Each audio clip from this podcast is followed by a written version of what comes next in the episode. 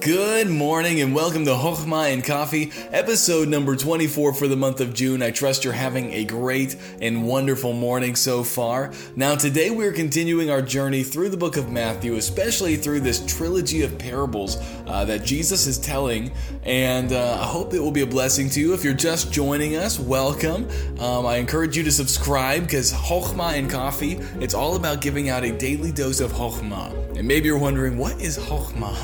It's the Hebrew word for wisdom. And so every morning we give out a short little uh, explanation of a Bible passage with a daily application, which I hope will be a blessing to you.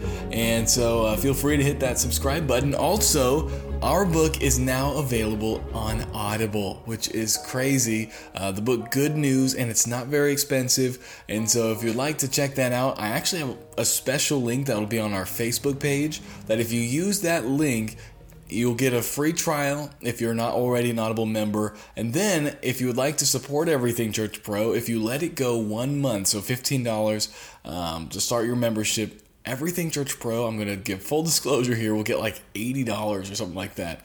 And so, if you want to be a blessing, um, just yeah, that would be a huge blessing. Get the audiobook and let it go one month in, and uh, you will multiply your money towards Everything Church Pro. But if you'd like a free version, you just want to listen to it, these last two days we were reading it live on our YouTube channel. So if you want to check those out, you can go to our YouTube channel, Everything Church Pro, and check out the live reading of the book. We're almost done. We've done part one and part two, and so we'll do part three later this week.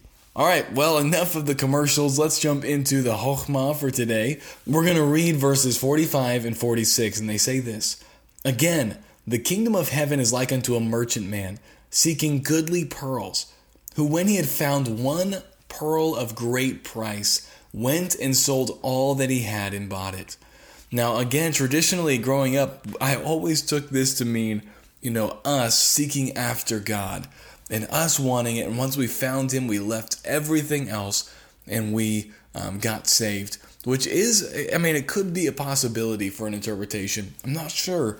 Um, but again, this commentary wanted to flip that on its head and it said, that this is probably talking about Jesus. And I just want to leave both of these out there for you, but then I'm going to bring an application at the end that we can use today. So they were saying that this again was Jesus seeking after a goodly pearl. And the goodly pearl he found was so worth it that he gave all. And we know that Jesus did give all on the cross. And so I'm going to read a little bit of his commentary so you can see kind of his point of view. It says this It will be helpful for us to review how a pearl is created in nature. The gem is the answer of the oyster to something that has injured it. A foreign object pierces the oyster, whereupon the little creature buries the irritation under the layer after layer of secretion until it at last has produced a pearl. The pearl cannot be obtained until the oyster is dead. In other words, the pearl is found in an oyster's grave. This process points us directly to Calvary. There, men injured God's Son and put him sorely pierced in his grave. Yet, out of that suffering and death, God has produced the church. The church is God's answer to Calvary. Other facts about the costly pearl point us to the church. A pearl is silky white in color, and time cannot rush or tarnish it. In the days of the Lord, pearls were a special treasure of kings and were dis- and were destined for the throne.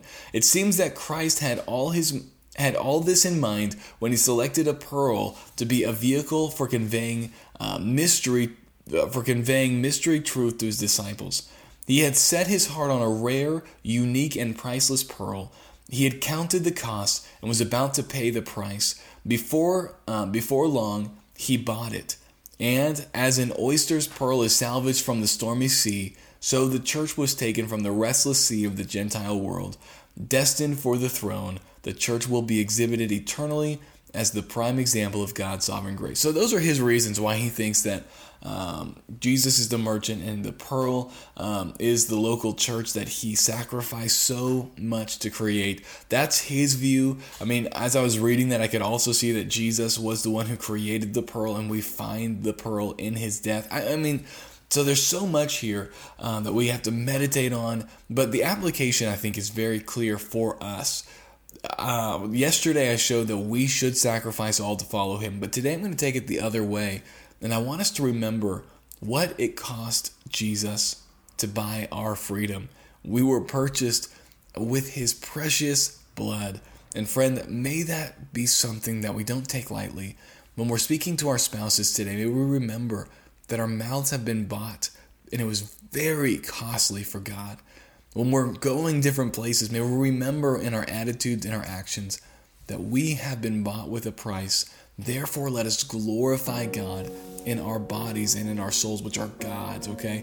In this parable, we see that this man, he sold everything. And friend, Jesus gave it all. All to him I owe. Sin had left a crimson stain, he washed it white as snow. Well, I hope this was a blessing to you, and I will talk to you all tomorrow.